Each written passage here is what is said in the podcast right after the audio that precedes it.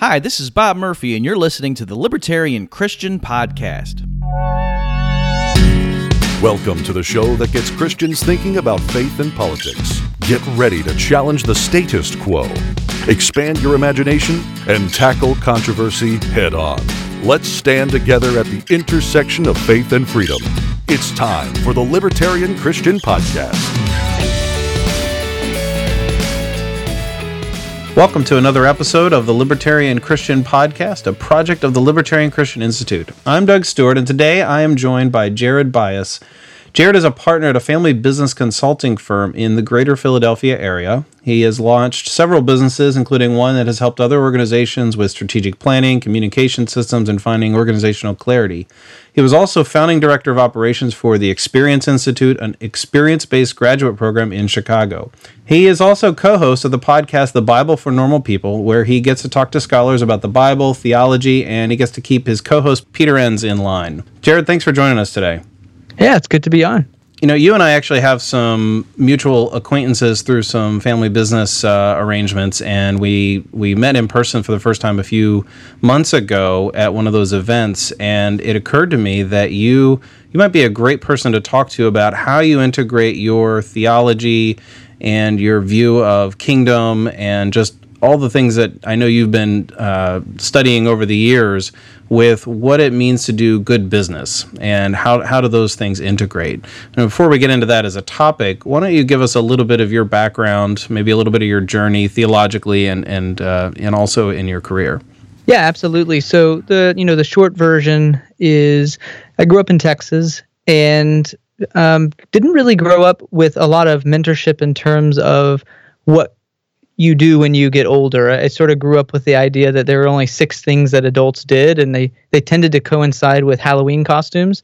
So you know, you could be a nurse or a fireman or uh, a teacher, a doctor, a lawyer. That was pretty much my understanding uh, of what what I could do. And so when I went to um, college, I I actually majored in in mathematics for a little bit, um, not really having any clear sense of what I would what I would do other than uh, had grown up also with an understanding of uh, theology. And I, I, always just thought of it as a habit, I mean, uh, as a hobby. And so I really like to read theology, something I did for fun on the side, although I made sure my friends didn't know about it because um, I was, I called myself a closeted nerd. Um, I like to to read things like that on the weekend. And so I went to college not really thinking about that as uh, something people could do for a living or anything like that. And then I went to a philosophy course, my first philosophy course in undergrad. And uh, I remember actually asking the question as I was leaving the class, thinking to myself, you can major in this? You can major in thinking critically about uh, the world and truth and values and ethics that's amazing. And so I immediately changed my major and was a philosophy major against uh, against the wishes of every advisor and parent out there. What are you going to do with a philosophy degree? Uh, but it's it's what I pursued, and then went to Westminster um, Seminary, and uh, was planning to get a, a PhD in presuppositional apologetics, figuring out how to defend the Christian faith, and ended up uh, actually falling in love with biblical studies and the text and the languages, and um, did that, which is where I met the the co-host of the podcast, The Bible for Normal People, Pete Enns. He was a professor of mine there, and uh, then was a I was a pastor for a number of years, and um, as a pastor. And this is where it maybe gets into what you were mentioning earlier, where we we tie it into work and theology there were a lot of challenges um, at the congregation where I was a, a pastor. It was a, a, large church, required just some good leadership and good organization, and it was lacking in those things. And I didn't really know that at the time. I didn't, you know, had never been trained in what leadership was about or anything like that. Uh, but was my eyes were sort of open to that, which led to wanting to experiment more and grow more in uh, community organizing and developing organizations or nonprofits. And so we did that for a little bit, which turned into starting a few businesses. Found out I'm I'm I'm actually pretty good at it. I have a passion for it. I love it, and um, so did did various things uh, around education and communications. So my businesses tended to be about helping people with communication, um, helping people with education, and uh, yeah, and that led me to lots of fun, um, different avenues, and to my current position where I am now. Did you have any? Did you get any education outside of just you know your experience in the business world, or is your academic training solely in the in the theological realm? Yeah, my yeah my all my formal education is uh, in biblical studies or philosophy, and yeah, I went to the School of Hard Knocks, so um, a lot of a lot of research. I mean, the nice thing about a graduate education that I often talk about is that it uh, it prepares you for how to learn which is really nice. So you think you're going into graduate school and and uh, getting master's degrees and PhDs to master a certain subject, but I think the real value is it teaches you how to master whatever it is you need to learn. And uh, yeah, so that served me well. I think I hope uh, through these other fields. In your experience in helping businesses either start up, whether the ones that you have your hands in or not, what have you learned about how that, how your Christian thinking, like, how does that integrate with your Christian thinking? Yeah, I mean, I think where I would really want to uh, talk about that influence is around creation and creativity. So I have a deep respect for um, the idea that the theology and the text of Genesis and creativity and how creation language plays into it. And part of that is, you know, I went to school to be uh, in in apologetics, and that's about defending the faith. And I found myself, and a lot of times, I, I feel that Christians can get this way where it's all about what you're against. It's all about being critical. And it, it's just such a nice and comfortable and safe place to be, to be tearing things down. And what I learned in sort of the startup space was just how difficult it is to create something out of nothing, to create order out of chaos, to order things in certain ways um, and all the variables that go into that the blood, the sweat, the tears, and how fruitful that is. And that's what I wanted to be a part of. And, and the reason I wanted to be a part of that was because it was rooted in a narrative of creation and not just destruction and critique. And, you know, the, there's two sides to that coin. And, and Brueggemann, Walter Brueggemann, the theologian, does a good job of talking about these two sides of the coin. He talks about it as criticizing and energizing so the it for him you know the prophets and uh, the biblical narrative is critical but it always is also energizing and brings hope and creation and creativity so i think that's what i, I learned through that was the, how these people who have a vision and a passion to serve and to help uh, in a certain market or a certain area um, certain groups of people and how much commitment they have to the creative process which for those who sit on the sidelines, um, and that was me for a long time, just didn't understand um, just how hard that is. So that's something that that definitely comes to mind in that question. You know, we recently had a guest on who talked about connecting Sunday to Monday, and he he his name is Tom Nelson. He wrote a book called Economics of Neighborly Love, and he he called it uh, I think pastoral malpractice that he wasn't able to in his earlier years as a pastor be familiar with the kind of work that people who do business and are involved in that creative process he he was on the sidelines and he wasn't able to do that as a pastor because he didn't connect the work of creation the that you know use that as a as an analogy. And and you know honestly as you know i've i've experienced this um, in my life where building something from scratch it it's not easy. And you know the genesis na- narrative really does resonate in that in that way so would would you say that i think you said that you were uh, as a pastor you weren't really engaged in this in this world at the time right? Yeah that that's right. I mean i think I started to feel the disconnect because part of my role at the congregation, I was I was a pastor of serve and service, and so uh, I was in charge of a lot of our ministry opportunities. So I had one foot in our community, and was able to rub shoulders with some really creative people who were problem solving things like homelessness, poverty, uh, interracial tension in our in our community, and then had my other foot in the pastoral, more past traditional pastoral side, and just seeing how often people made a distinction between those, and somehow that creative work, the nonprofit work, wasn't seen as spiritual or it wasn't seen as connected to God mm. as the traditional pastoral work.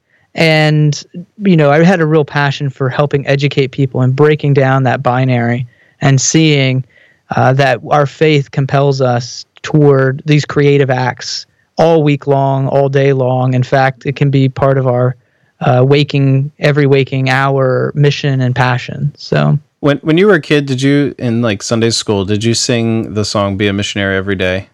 I did not. No. Uh, I, there, there's this little jingle song, "Be a Missionary Every Day." You know, tell the world that Jesus is the way. And you know, it's funny that I grew up in a very conservative. Uh, you would say probably way more conservative than most evangelicals are kind of church and yet the idea of a missionary was not just that far off you know traveler who spends 3 to 5 years at a time sharing the gospel with with other people like the word missionary in our in our community was we were all missionaries and that was like mm.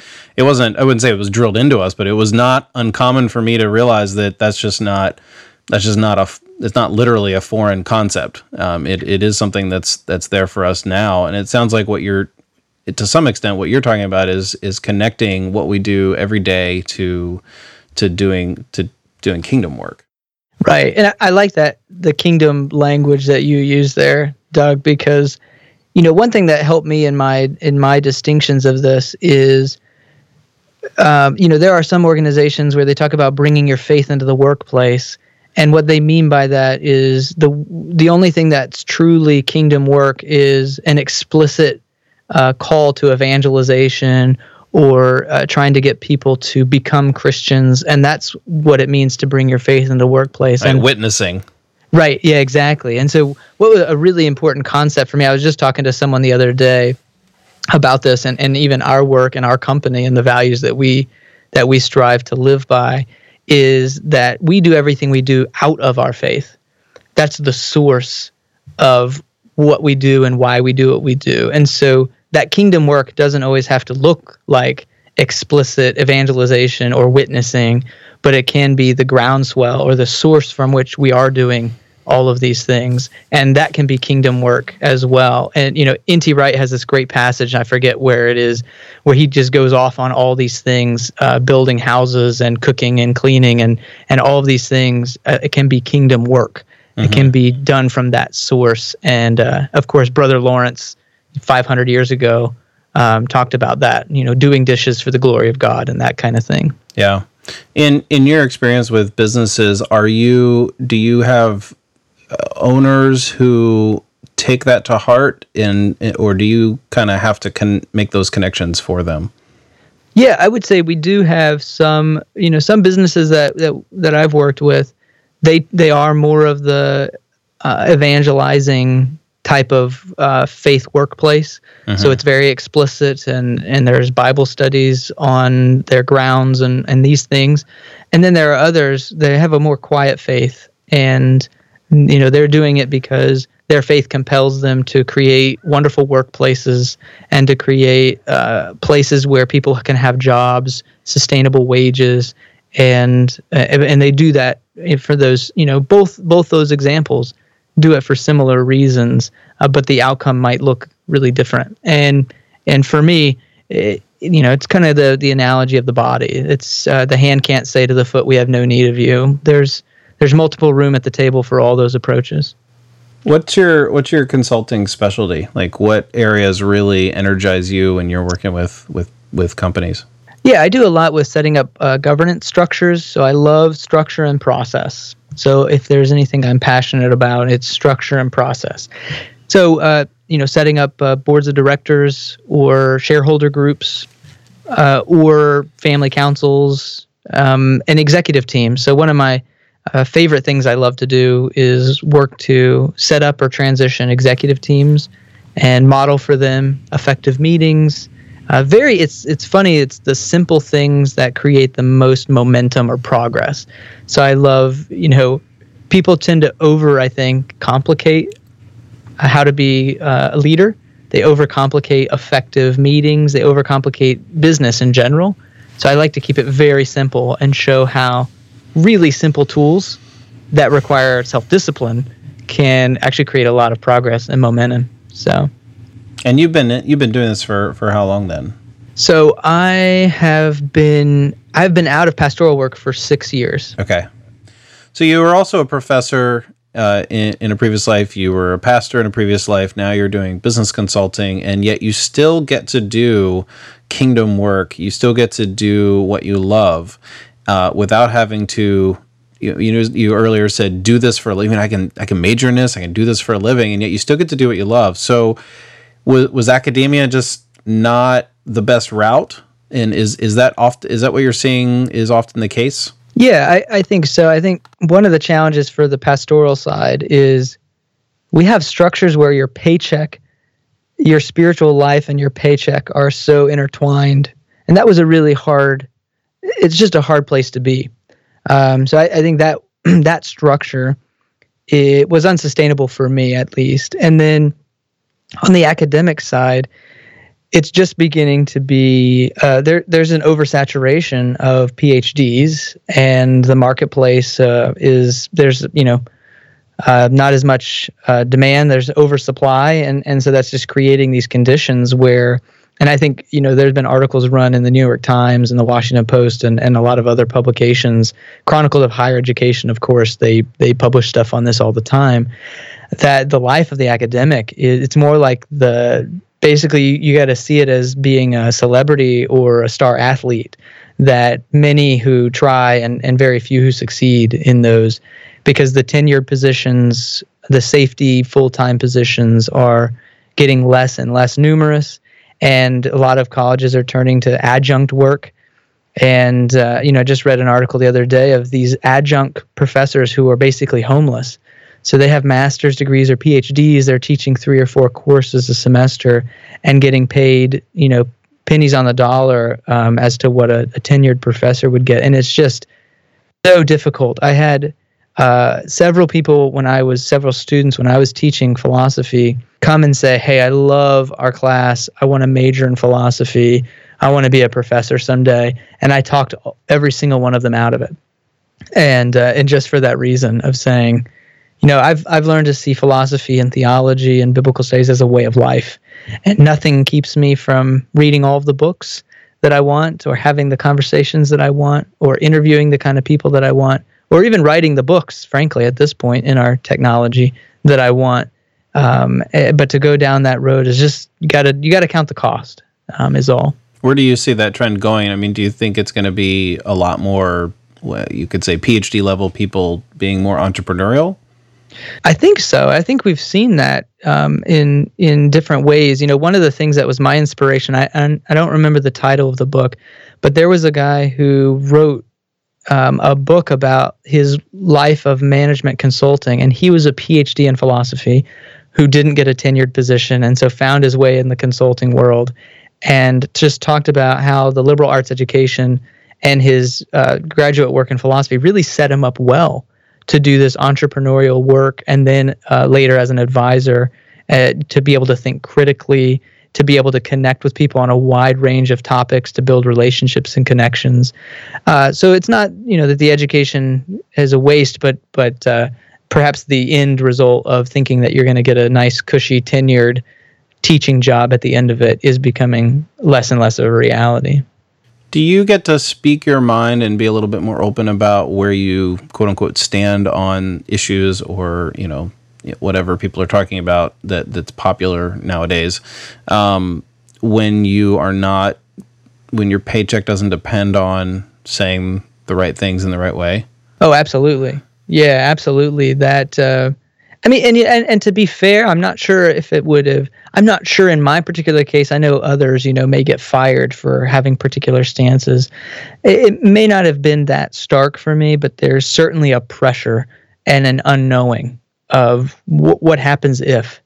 And you know, I remember teaching even even at uh, where I where I taught was a, a Christian university, and I wrote a book with Pete called Genesis for Normal People and I remember thinking, okay, this isn't going to toe the line of maybe a more conservative uh, 20th century interpretation, uh, conservative evangelical interpretation. And so I went to my dean and sat down with her and said, hey, um, so I'm writing this book and I'd be happy not to put your name on the back if you think that it's going to, you know, ruffle feathers and and she said, you know, what kind of institution do you think this is? That's totally fine. That's it's it's not it's not a big deal at all. But my my paranoia, I guess, and skepticism of that, um, I think is pretty common. And yeah, I definitely appreciate being able to just have conversations and have it be a part of everyday life rather than um, having to worry about whether my views are going to affect whether or not I can put food on the table for my kids, you know? That's really that's really good of your dean to have that sort of reaction. I think uh, many pe- many people who have held their true feelings and wish that their superiors would, would have that attitude, or wish that they were an institute where institution where that would that would right. be the case. And and I, I, hope that the trend continues where organizations get new leadership who values even just a small, a, a slightly larger amount of diversity um, over time can can add up. Um, so yeah, yeah. And, I think it's I think it's valuable to say her you know her exact words were. Uh, if you can find any evidence for your view within the history of orthodoxy of the church, you're probably fine. so she was just casting, you know, casting that net. Why it wasn't anything yeah. close, but it certainly was more of a, a wider, a broader spectrum of things that were appropriate. Yeah. Well, that's that's kind of where I go with things. It's like, well, you know, many Christians have believed this along the way. They might be wrong, but this isn't out. This isn't way out in left field or out of the ballpark, if you will. Right, and and exercising. You know, we talk a lot on our podcast about how we could learn a lot from the Jewish faith, where within their tradition, debates are part of faith, and I think we could exercise that muscle as Christians a little bit more where we, we tend to just cut people off and say, well, we'll just create a new denomination rather than uh, rather than just engaging in the debate and seeing that itself as part of faith and part of growing yeah. in our faith. Yeah, Isn't, aren't we lucky that our denomination finally got it right?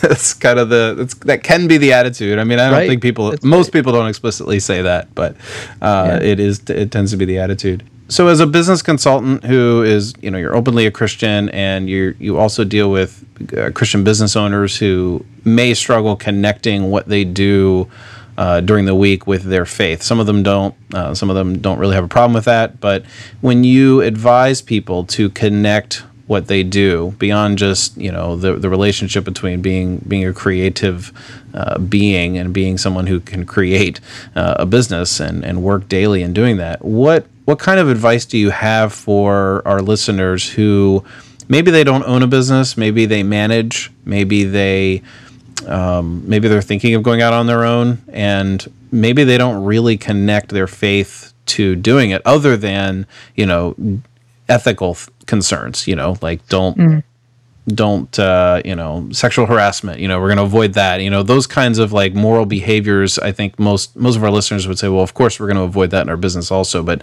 it obviously goes I, I'm, I think i'm safe to say that both you and i think that doing business uh, with a kingdom mindset goes far deeper than than avoiding ethical violations. Yeah absolutely. I, I think i would say two things you know I, it actually reminds me of um, you know john calvin I have a love hate relationship with John Calvin these days. You know, going to a Presbyterian seminary and and uh, and then later, you know, now I go to an Anabaptist uh, church. But um, yeah, the, in the Christian in the Institute of the Christian Religion, his you know big, humongous two volume set there, he actually starts the whole thing. His first chapter, he starts with um, this chapter on you know, in order to know God, you actually have to know yourself and in order to know yourself, you have to know God. It's this dialectic that you can't get away from. And I think one of the things that I often talk with uh, business owners, I have a I have a peer group and I coach a lot of of owners and presidents. And one thing is is they think that their Christian faith precludes them from knowing themselves. This idea of sin or this idea of uh, pride or humility these concepts keep them from actually giving a lot to introspection and self-awareness and what it is that makes them tick and what it is that they're passionate about. Somehow that's a, become a dirty word or a, you know something that's inappropriate. And so i like to use calvin there to say hey you really want to grow in your faith um, grow in your self-understanding. And and that connects to your business because you spend a third of your life in this environment and it affects you and how does it affect you? And and and then bring your faith into that conversation. Rather than again uh, rather than making faith uh, these nice neat tidy things that we bring into work as though they're packages right? Sometimes i feel like we bring faith into work like we bring products. Um, you know it's almost like hey did you uh, did you purchase the new uh, how to bring your faith into work dvd set um, rather than sort of breaking that down and saying, my faith is all of me, um, it's every part of me. And so uh, the real question is not how to bring my faith, it's really to recognize it's already here. And how do I see it? How do I acknowledge it? And how do I foster it? Um, and so I think that's the first thing is knowing ourselves um, through that. And then, yeah, the second thing, which is tied to that, is I think once we start having that as an open conversation and dialogue about the faith that's already here, we start to see this Christianity or faith in general as um, much bigger than maybe some of the ways that it's been narrowed in a lot of our thinking. That faith is about three things reading your Bible, praying, and evangelizing. And rather being able to see that there's a huge tradition of wonderful Christian thinkers who've tied faith in the Bible and scripture and church to concepts like beauty, creativity, uh, passion, um, love, community, neighborliness, um, treating others with respect and dignity. All of these things um, have a deep and rich theological background and history. And so we can bring our faith into how I'm going to treat this person that's sitting right in front of me, and not in any cliche ways, not in uh, John 3:16 sort of trite throwing Bible passages out, but in a deep contextual way. What does it mean for the kingdom to be at work in this place, and how is my faith already at work? And how is God already moving in this other person? Um, you know, Paul talks about Christ in us, the hope of glory. That uh, we don't bring Christ into the workplace because Christ is already there uh, when we show up, and it's more we do more archaeological work where we're doing the digging and finding out and pointing to where God is already at work. So sorry, I got I got a little sermony there, but um, oh, that's that's things. great. I wanted you to get that way a little bit, I guess. yeah, and you know, I would I, the only thing I, else I would say is the work can be. I don't know how to say this. I spend a lot of time coaching people through in, in very gentle and kind but hopefully persuasive ways that maybe their theology is tripping them up some. That that maybe God maybe God has a a different angle or a different perspective that could be taken on a particular thing. I'm thinking of someone I was just recently working with where uh, they kept saying they want to do what they ought to do. Kept using this ought language, what I ought to do. And so we we just talked a little bit about what does grace mean? You know, you're a very generous and gracious person. You show grace to a lot of your employees, but how does that work with this ought language? And, and so we just went down that. And it turns out that, you know, this conception of God that is always the one who is holding you to the oughts and making sure you're disciplined, doing what you should be doing, doesn't always square with a God of love and grace who maybe is asking, What do you want to do? Maybe God's supporting us in some of the things that we want to do. And again, that ugh, how do we walk through that emotionally when that feels kind of selfish or yeah, um, it feels I get, there's a lot of guilt. God's not afraid of our freedom to find ourselves in His will. Yeah, uh, yeah, well put. Yeah, that's well put. So yeah, exactly. And so walking through. Um, and, and walking people to this notion of freedom, I think, and, and, and not guilt. There's a lot of guilt um, in businesses, Christian owned and run businesses and family owned firms, there's a lot of guilt going around, and and uh, I think that's a hindrance from the potential. Do you find that there's a lot of startups uh, that are run by Christians that try to be explicitly Christian, or is is that something you can even speak to? Yeah, something I wouldn't have a lot of experience. Okay. With it, um, I would say I've seen a lot more startups with the perspective of uh, faith as the groundswell or the source of what we do uh, without it being so explicit. And, uh, and, and personally, in my journey, I appreciate that approach a lot. um, as it connects with um, connects with a kingdom vision, in my understanding. Do you think it just goes better because being explicit can possibly rub people the wrong way, or it just doesn't serve the, the organization well? Well, there's a yeah two things. I think yeah one is uh, it can feel really gimmicky. I feel like I think uh, culturally it's like I part know- of part of the PR plan. Yeah, exactly. Yep. Yeah, it's it's all marketing. Um, and I don't I don't particularly sit well with sort of using talk about I often talk about I don't like using Christian as an adjective, and that's how it can feel like I'm a Christian business or Christian music or like that's a when we use that as an adjective, really it's a marketing label. Uh, I, I would think, but I think the second thing is I'm more interested. I think in the fruits of our labor and in the outcomes and again for me the kingdom work is and, and maybe it's it tied to my vision of the kingdom too that you know part of my work is to point out all the beautiful things that are being created in the world and to create beautiful things in the world and so yeah, that's what i that's that's how i want to do that i like to do that in a more in a more subtle way like i want to create a beautiful thing i don't want to just slap a christian sticker on top of a mediocre product I want to create a beautiful thing. And for me, the beauty of it is what tells of its kingdom source, if that makes sense. Yeah, I think it does. I mean, it doesn't sound like you're saying people shouldn't describe themselves as adjective Christian, but that the the adjective in labeling your business or or what you do as Christian, it goes a little Right. yeah, it goes a little too far in, in your mind. I kind of agree a, a bit. You know, it's what does it mean to even say you're a Christian business unless you're always going to be the sole proprietor, um, and with no, with no employees. I mean, as soon as you have more than your family, and then now what? But uh, there's a little dilemma and identity there. But you know, y- you're saying that the fruit, if I think you used the word groundswell. Uh, you know, if you're rooted as a Christian company, per, quote unquote, then the fruits are going to to be borne out from that.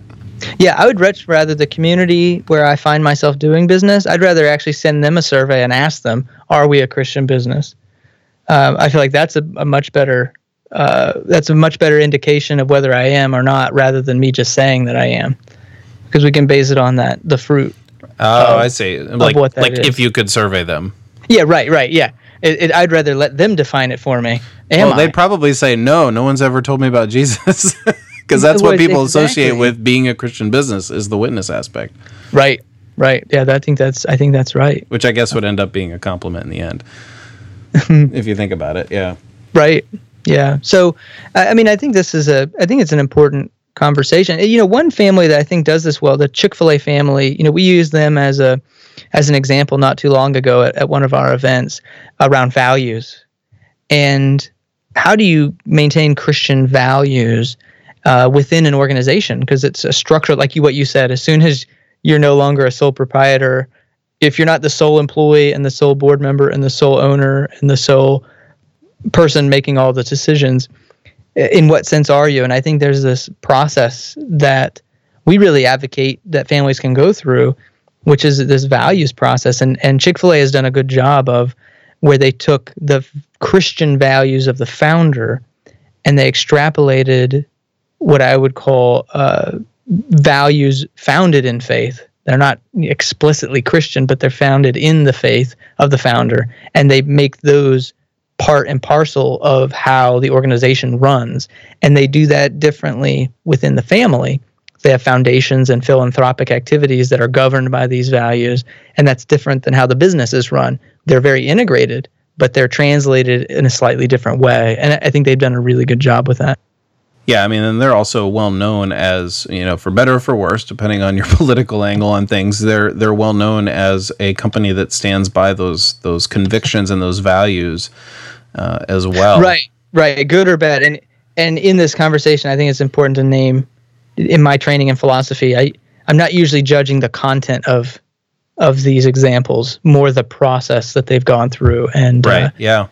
and, and seeing, hey, maybe they, they've they've been authentic and consistent in their approach and their message, and that's commendable. Yeah. Yeah. You're a process guy, right? Right, exactly. Yeah. You like to think about that. Well, you know, that really ties into the the idea of being mindful of who you are, discovering yourself, as you mentioned earlier, and you know, you're it, it's no wonder that you kind of lean toward helping people do that, uh, helping business owners do that, and get away from the idea that that might be too prideful or too much to you know mm. out outside the realm of Christian permissibility is to to know yourself well, uh, because you like to. You, you are a process person and you like to help people you know think through that and i think when when someone's a process person and they they see those things as very important it isn't just simply about the goals. It's about almost like it's about who you are. And if if you don't have that if you don't have a core conviction a core value it doesn't even have to be a system. I wanted to use the word system there for a second but then you're not going to be able to have the right kind of fruit if all you care about is well what kind of fruit do i have? You know you, you it you can be successful and you can have those kinds of fruits i'm sure but introspection and you know always thinking about who are we as a company and our values and who am I as a as a leader um, is is very very important. Yeah, and, and I would say, you know, just from our experience now working with, uh, I don't know, probably pretty intimately working with maybe uh, 40 or 50 families um, over the last few years, is that the founder of a company tends not to be that introspective. Because, like you said, uh, we were talking earlier, they don't have to think about how this gets translated into a system. There isn't a real need to be self aware about those core convictions. They just do it. And it comes out in their work. And anyone who rubs shoulders with them gets infected by it, by these values and this process. Distance matters in these things where now you bring on a partner or you pass it along to your son and now there's one step removed from that energy source if you will or the value source. Mm-hmm. and that's when an organization really if they want to be consistent or to maintain that level of culture and values they have to become self-aware. And that can just be a tricky thing because the founders left wondering well why do you have to do all this? It seems like a waste of time. It seems really inefficient. Yeah. Um, but they don't they're just not in the same worldview they're not in the same space or the same perspective as maybe the son or the sibling or the partner uh, or the cousin, whatever the case may be. And that is just it can be tricky to communicate why now we have to you know why here dad you had all these wonderful values but if we don't systematize it and put it in a process then we have those values because we grew up as your kids but our kids uh, we can't help but it's a dilution of values and you can't help that it's going to happen um, the best thing you can do is mitigate it by putting those values into processes and and into systems um, that will continually we have to be confronted with on a daily, weekly, monthly basis.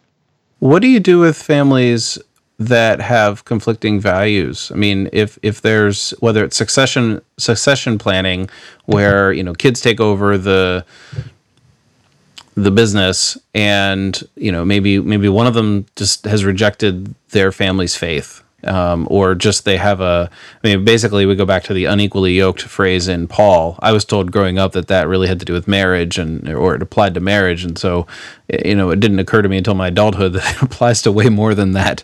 Um, but what? How do you advise people, maybe Christians who might be listening, dealing mm-hmm. with a conflict of values? And and they and I'm not talking about like, well, I believe we should give you know 10 percent out of our profits versus 20 percent or something like that, but just like a, a fundamental difference in in value source. I think the first thing what you said is important is we have to ask the question, what is fundamental? Because like we talked about earlier with different denominations, it's very easy to chalk it up to a different of difference of values. And uh, so I just, I guess I would say we just have to be careful we don't get too petty with those things and, and really have the hard conversation of what is fundamental and why is this fundamental rather than that thing. Um, and I just think that's important because sometimes uh, we we split businesses, churches, otherwise, families over things that at the end of the day really aren't fundamental that they aren't that important um, but but beyond that you know we we advocate that we expect you to have different values. And that's why the conversation of what is core is so important. So we often take uh, family members through this exercise where we talk about personal values. And because there's an assumption that we all have to share our values. Well, that's not true. You just got to share the ones that are going to impact whatever it is you're doing together. Um, so if you're doing this business together, we need to share some f- really important values, but maybe you have other values that you don't need to share. And that's called being an individual, and that's okay. So it's it's getting clear on what your individual values are first, and then we literally just ask, okay, which ones of those do you share? Um, and language complicates that. I'll just name that. It's really important because we were meeting with a family not too long ago, and they put up different words. Um, we use sticky notes, and they had each person has their own color. And it was funny that they one person didn't share the color with anyone else. They were they, they were their own block off to the side. And they said, "Well, that's interesting. So this looks like we have no shared values." But the more we talked about it, the more the rest of the family was coming at these words from maybe I would say a, a more blue collar perspective and definitely a more explicitly Christian perspective, where the other family member had actually worked for several years first in a corporate environment and so was using corporate language. And so once we were able to say, well, you say you value uh, excellence, um, and you guys say you value we do our work as unto the Lord. Can you talk about how those are similar or different? And it turned out that it was the exact same. But the feeling was we're worlds apart. If you would have asked without that conversation, they would have said, well, we don't value excellence. That sounds prideful. And you would ask him, he said, well, we don't value that because that doesn't really resonate with me. But after talking about it, they realized they were just using different words because they come from different environments. Um, so yeah, that's a long way of saying I think uh, we going through a process, um, surprise, surprise, to actually identify what your personal values are. And frankly, in our work, that's a real challenge. People aren't always really familiar with their personal values. Going back to the know yourself um, in order to know God conversation we were having. And then you can ask, do we share or what values do we share? And then you can ask, are there what are our core values in this venture? What are the things that we all say are non-negotiable that we must share moving forward in this particular venture? And if we can't come to terms with that, then that's perhaps the conversation of maybe we shouldn't be um, co-joined, to use your phrase, uh, of unequally yoked. Uh, maybe we shouldn't be co-joined in this venture and and that's okay because we've gone through a process where we understand why. So for many businesses, this would seem like hiring someone like like one of the firms like like the firm that you work at uh, could be a costly endeavor that it just seems like oh process we got business to do. Um, yet it obviously seems really important because you're talking about things that you know businesses could survive or die on whether or not they have all of their values straightened out you know if they're if they're owned by multiple people or if the you know whoever is running the running the ship uh, doesn't really have a, a, north star so to speak so what is the what is the nature of this kind of consulting business and when do when do businesses need to reach out and and and get the kind of help that you you're used to providing yeah, I mean, unfortunately, you know, we often talk about for us, we have businesses that come to us, um, businesses that come to us because they want to go to the gym, and businesses that come to us because they think we're the ER. And you know, un- unfortunately, in our experiences, um, I mean, businesses don't necessarily want to invest in being proactive and setting up good structures, good conversations, walking through the process early on. Um, they wait until there's pain uh, you know, and which is okay. You know, usually it's that entrepreneurial spirit of we can do it ourselves, and uh, you know, we just often find the case that as businesses grow, you need support and you need help. One thing I would a caveat I would say is, um, I feel like sometimes consultants get a get a bad rap, and I think for good reason that you know you spend and invest a lot of money and aren't sure exactly you're just being told what to do. And so i would say anyone that a business is planning to bring on board or hire be very clear about what the outcomes are that they're providing and make sure they're going to walk with you along the way with the caveat being that at the end of that they're teaching you how to do it on your own. So you're not dependent on the firm, but you're learning along how to build that muscle, how to develop it in your own way so that you can transfer those practices within the company and then from generation to generation if that's what you would want to do or from partner to partner as the as the firm continues on. So, you know, for us, I would even say for us, we even have advisors and consultants in our firm because we may have all of these principles, um, but to be able to to do them on your own is just really hard. And I think every every business needs help um, in doing these things. Primarily, help in taking your hand off the plow for a little bit and not just working in the business, but working on the business. And a lot of what we do is provide accountability for businesses and families to say, hey, this month, have you worked on your business? Have you worked on your family? Or are you just working in the business, getting the day to day done? Because there's events on the horizon. There's uh, tragedies we can't we can't predict.